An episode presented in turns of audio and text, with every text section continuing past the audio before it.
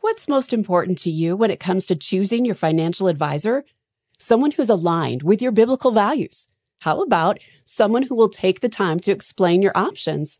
Certified Kingdom Advisors are professionals who meet high standards in competence and integrity and have been trained to offer biblical financial advice. To find a certified Kingdom Advisor in your area, visit faithfi.com and click Find a CKA.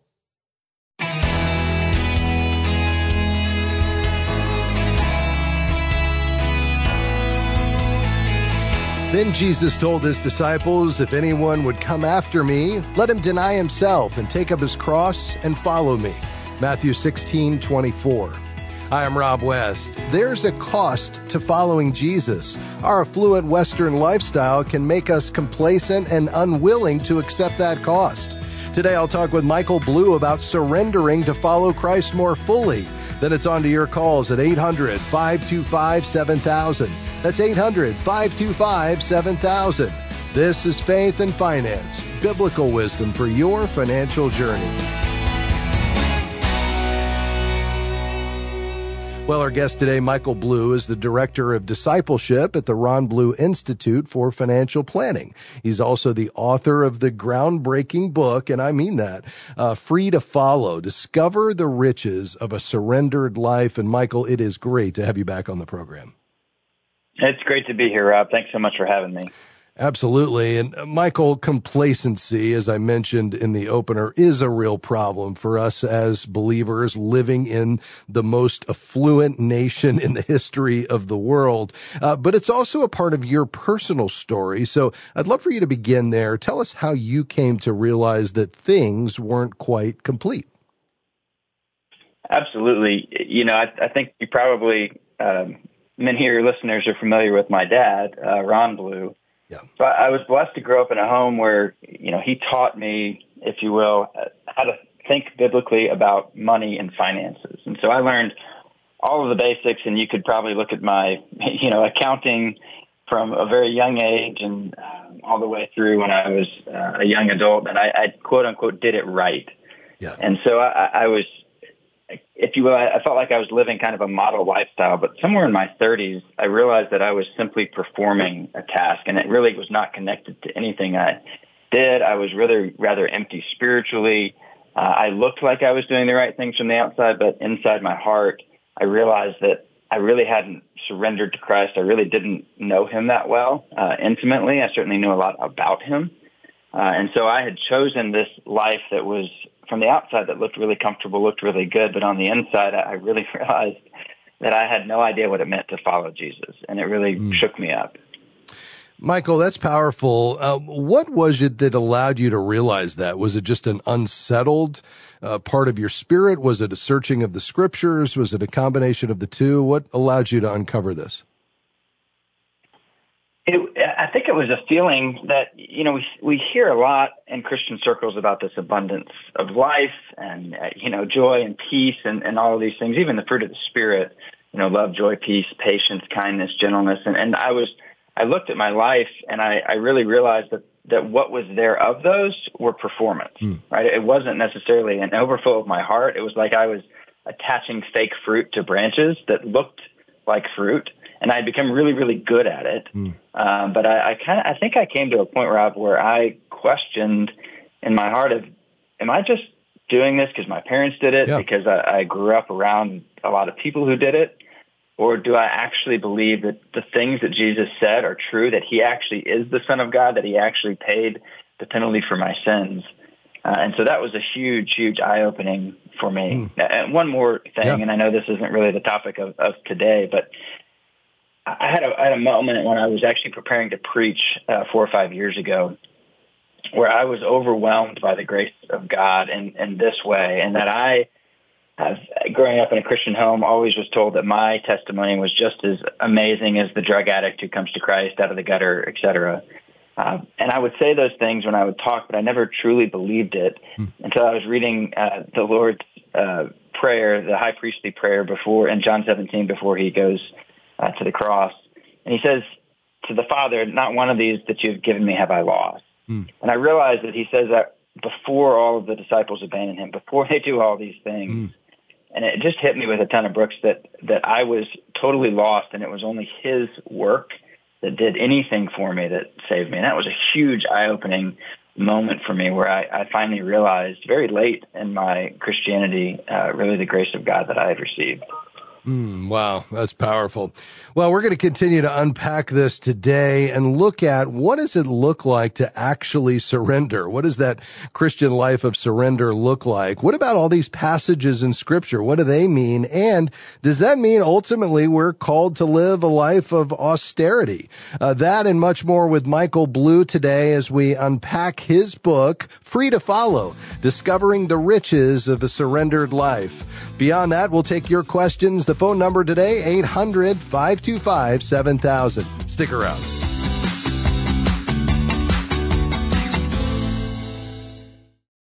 When we follow Jesus, the things of this world grow strangely dim.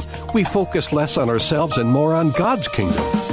In Michael Blue's book, Free to Follow, we're reminded to surrender everything to Jesus and follow Him. Free to Follow explores what the Bible says about money and possessions and challenges you to rethink the way you view and use them. Request a copy of Free to Follow with your gift of any amount to faithfi.com slash follow. If you enjoy this radio program, you're going to love all of the many different resources waiting for you at faithfi.com and the FaithFi app. You'll find powerful wisdom, free podcasts, articles, videos, and more from leading voices such as Randy Alcorn, Howard Dayton, Ron Blue, and our own Rob West. Grow in wisdom and knowledge by connecting with a community of thousands of Christians striving to be good and faithful stewards at faithfi.com or by downloading the FaithFi app. So thankful to have you with us today on Faith and Finance. I'm Rob West. Today we're talking with Michael Blue about surrendering to follow Christ more fully. Uh, we're looking at his book called Free to Follow, Discovering the Riches of a Surrendered Life. And Michael, just before the break, you were talking about really this uh, unsettled spirit you had after growing up doing all the right things. I mean, you're the son of Ron Blue. You've read the books. You, I'm sure, talked about it at the dinner table, and uh, you were checking all the boxes in terms of uh, financial stewardship purely from a financial standpoint, but there was something in your spirit that said, perhaps my heart isn't aligned fully with God's best in this area. So take us into what you've uncovered. What do you believe the Christian life of surrender actually looks like? Sure. It, you know, and I do think that as I've grown in this, I've realized that truly this is a journey and money is, is a way and one of the primary ways we work out these ideas in our life, but it had become kind of the the end instead of the means to the end for me. Mm. And I think that's yeah. where I really struggled. So as I think about living a life of surrender, for me, it all begins with knowing God. Uh, and, and, knowing that God is actually better than everything else. I think of Psalm 37, 4, it says, delight yourself in the Lord and he will give you the desires of your heart. And so the point of me following God is to, to find the light in him. And as I do that, I believe that he grows my desire for more of him and he then fulfills that desire. And it is the reward for following him uh, mm. above all things for sure. And then the next, I think, attitude of kind of moving into this idea of surrender is once I know God, I move to a place where I can trust God. Uh, if I know who he is and I believe who he is, then I can move to trust that the promises he has for me in scripture, the invitations uh, he has for me all over uh, the Bible and in my life begin to come to life for me. And I begin to be able to step into those as my good friend and mentor Gary Hoag says, we don't really figure it out until we live it out. And that all comes uh, as we learn to trust God. And that trust then ultimately leads me into dependence upon God. So surrender ultimately begins with knowing God, moves to trust, but then ultimately it, it shows up in a way where I am looking uh, to His work in my life, looking to His work in the people uh, of the lives around me, and total dependence on Him, and realize that through Him is the only way things happen in my life and in the lives of other people. Mm. Yeah, that's powerful. So is one of the primary disconnects here, Michael, that we can actually be dependent upon ourselves. We can build our lives and order our finances in such a way that we're really not depending upon God at all and, and really trusting in ourselves and our portfolios? Absolutely. It's such a dangerous part of of our spiritual lives, and I think that's why Jesus talks so much about it. That's why uh, Scriptures really warn so much about this idea that uh, my my heart is is going to be attuned to kind of follow after money and what it promises. But if I really look at the things I'm I'm looking at money to accomplish, what I realize is is generally speaking, those are things that only God can ultimately accomplish. Whether it is you know security, comfort, you know uh, success, whatever these these things I'm looking for, only God can ultimately fill those those holes. And so yeah, I think uh, we oftentimes just look to money to serve the place that God uh, has said that is my role in your life. Yeah.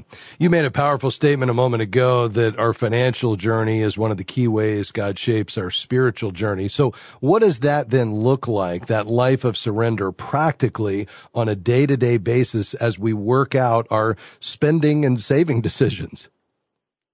Well, it's, it, I've come to kind of believe in this area that that money is important only so far. Like I, I must think about it um, biblically, but I, but at times I take money to just this um, this level that's either too important of a role in my life, or I, I just try to control uh, so much uh, about money in my life. But I think practically speaking, for me, when I think about money, I, I ask: Is the way I'm spending money drawing me into a relationship with God? Is it uh, is it demonstrating that He is worth everything in my life? Uh, and then how is it actually drawing me either towards Him or towards the world? Um, mm. Because what I what I know about money and the treasure principle, which I'm sure you talk lots and lots about, is where I put my treasure. That's where my heart moves. Yeah. And so if I understand that it's it's not about you know looking Christian with my money or doing certain Christian things with my money, it's actually this fulcrum, uh, as James K. A. Smith says, that that moves my heart and my passions one way or another, then I, I begin to see, okay, if I spend my money on this thing, how is this moving my heart? Is it drawing me to desire more, covet more, want more of the world, want to look more like my peers, you know, value the things they, or is it something that's actually drawing me to value the things of eternity, value God more, see Him as trustworthy, see Him as to, uh, someone who I can totally depend on in my life. And so my my daily decisions um, truly are, as I use money, spiritual decisions. Something my my dad says a lot is just that right there. That you know every spending decision is a spiritual decision, yeah. uh, and I, I think that that that really is true in that how I am using my money and spending it is drawing my heart spiritually either towards God or towards the world. Um, mm. And so it's it's not that I would say, hey, do A, B, C, and D. It's more of I'm asking a question of how is this drawing my heart. Mm. Uh, and so you and I are probably going to answer those questions differently in different seasons of our life. Uh, and I think that's what's beautiful about Scripture is that it it causes us to come before God. It causes us to be in community with other believers and accountability and, and encouragement. Uh, and as we work this out daily, uh, as things change. Yes, that's exactly right. Uh, Michael, I know you well enough to know that you wouldn't say you've arrived at full surrender, but obviously this is a journey you've been working hard at. So what's the promise for our listeners if they pursue this life of full surrender? Describe what that will mean for them in their relationship and walk with the Lord. You know, it's stripping off something that tends to stand in the way of our relationship with God for, for most people. I'm sure there are people out there that do not uh, struggle in that way, but I think most of us struggle in pursuing the world and pursuing the things that, that the world promises uh, above really God. And so when I am unwilling to remove some of those areas in my life, then I, I I'm kind of cut off from this intimacy with with the Father. And so I would say that you know the, the journey into surrender and what I experience in surrender is is a deeper intimacy with the Father mm. and the Son and the Holy Spirit. It's a stronger and deeper desire to know Him more. Just like I quoted Psalm 37 before, when I delight myself in Him, He truly does give me the desires of my heart, which become more and more of Him. And and I think all of this kind of leads us kind of back around to the things we talk a lot about of contentment and generosity, and those start to become fruits of our lives. Uh, they're not things that we struggle for and we strive for, but they actually become the natural outpourings where I, I'm more generous with what I have because I, I kind of have it, my money in the right place. I'm actually content with what I have because my contentment rests in my relationship with God, not in my circumstances. And that's really the only place that we're ever going to find that contentment. And so I would say that, yes, I have not arrived, uh, but I'm learning more contentment. I'm learning more intimacy with the Father. I'm, uh, I'm desiring more and more to know Him deeply. And, and I long for people to enter into that where they just are hungry to know God and experience Him uh, in and throughout every part of their lives. Oh, it's powerful. Well, we've only scratched the surface, Michael, so we're going to have to have you back sometime real soon. Thanks for stopping by. Oh, thanks for having me, Rob.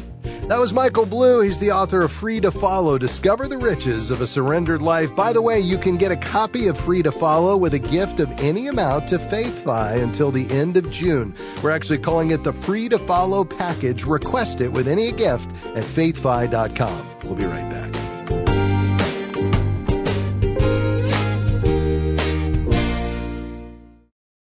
Hope for Zambia, empowered by Family Legacy, is a ministry providing hope to vulnerable and orphan children in Zambia by investing into their spiritual, intellectual, physical, and emotional growth and well being. Whether distributing 5 million meals each year to students or empowering them to graduate from high school and go on to pursue post secondary education, we believe that when you educate a child, you change their world. Go to hopeforzambia.com slash faith to transform a life. We are grateful for support from Sound Mind Investing and the Faith and Finance Program. For more than 30 years, they've been helping Christians reach their financial goals with step by step guidance for investors at every stage, from those just getting started to those getting ready for retirement. Through scriptural principles and practical suggestions, SMI offers financial wisdom for living well. More information, including the short video webinar on profit and peace of mind, no matter what's happening in the market, is available at soundmindinvesting.org.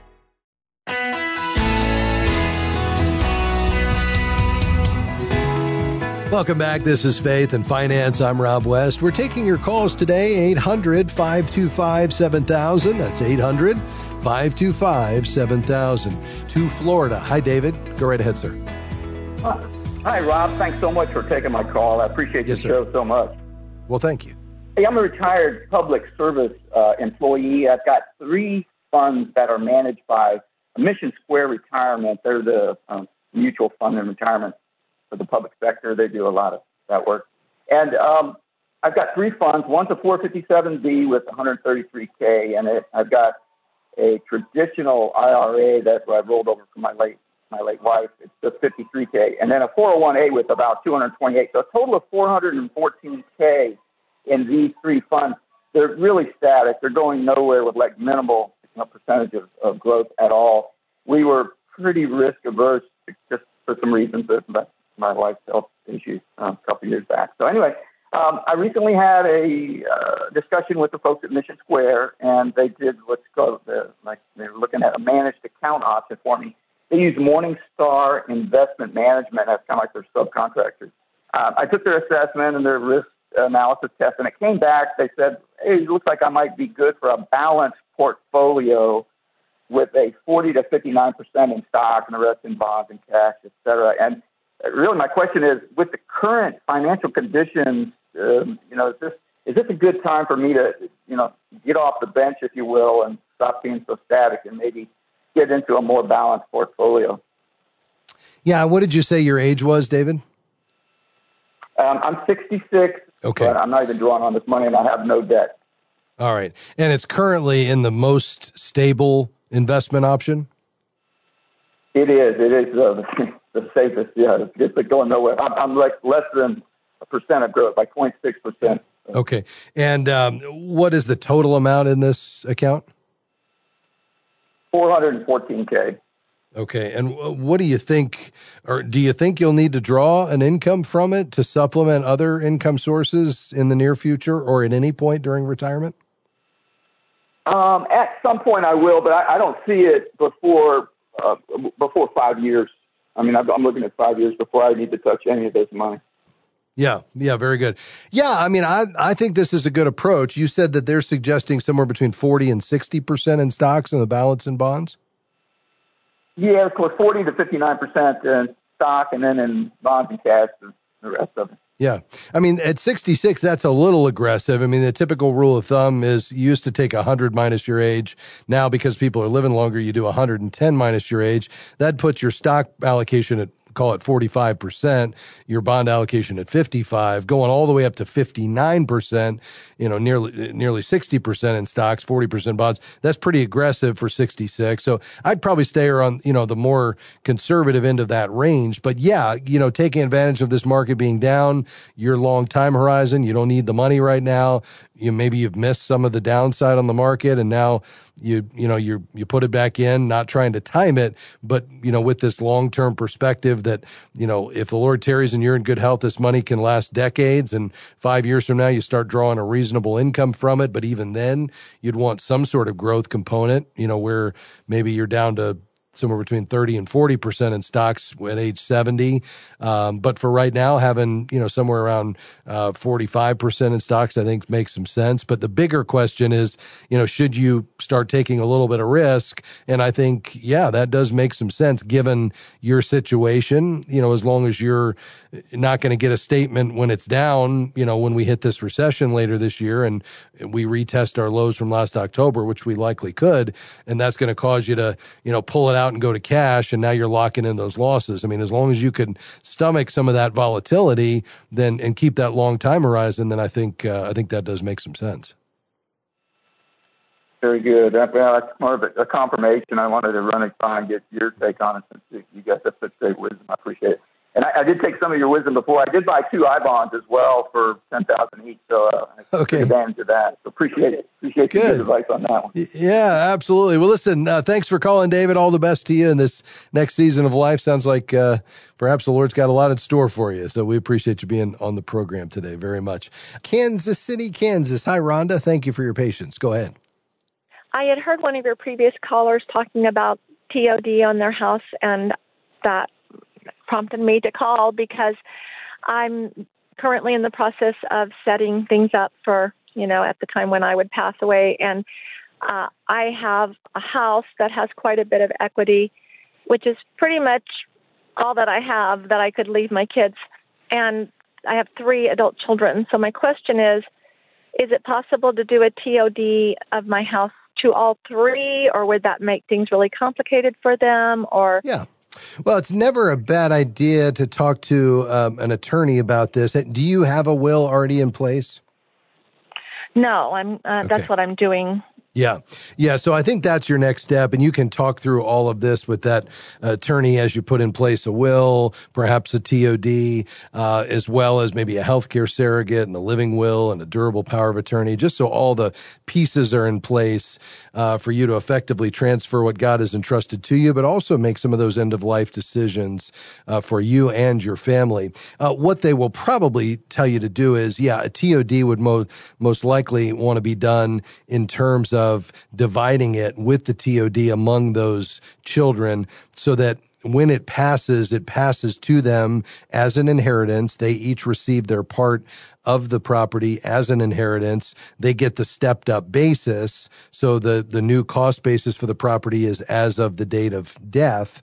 And as opposed to you quit claim, you know, deeding this over to them now before your death, which would then allow that uh, cost basis to transfer. So when they sold it, they'd have to go back to your original cost basis and pay taxes on it. But if they receive it as a part of an inheritance, they won't. The reason I would probably prefer, and again, talk to the attorney attorney about this, you go ahead and name them on the transfer on death is that if you leave it all to your son, then he's going to have to turn around and gift it to his uh, siblings. And I think you'd be better served uh, to go ahead and uh, you know do that as a part of the TOD now. Does that make sense? Yeah, yeah, that's what I was wondering. So, uh, do you guys have uh, Kingdom advisors who are specifically attorneys for things like this? Yeah, so we do have certified kingdom advisors that are estate attorneys, but there's certainly not as many of them. There's 1,300 in the financial planning and investment space, and there's a fewer number that are estate attorneys. So I would start by uh, doing a search, and you can limit that uh, search at our website, faithfi.com. When you click Find a CKA, by attorneys. If you don't find one in your area, then just contact any certified kingdom advisor and ask for a referral to a godly estate attorney. Okay, sounds good. right. Thank you so much. Very good, Rhonda. Thank you for your call today. We appreciate it. Hey, we're almost out of time, but I wanted to let you know that you don't ever have to miss a program. Just download our FaithFi app for your mobile device and take us with you anywhere. Thanks for joining us today. I look forward to talking with you again next time on Faith and Finance. Faith and Finance is provided by FaithFi and listeners like you.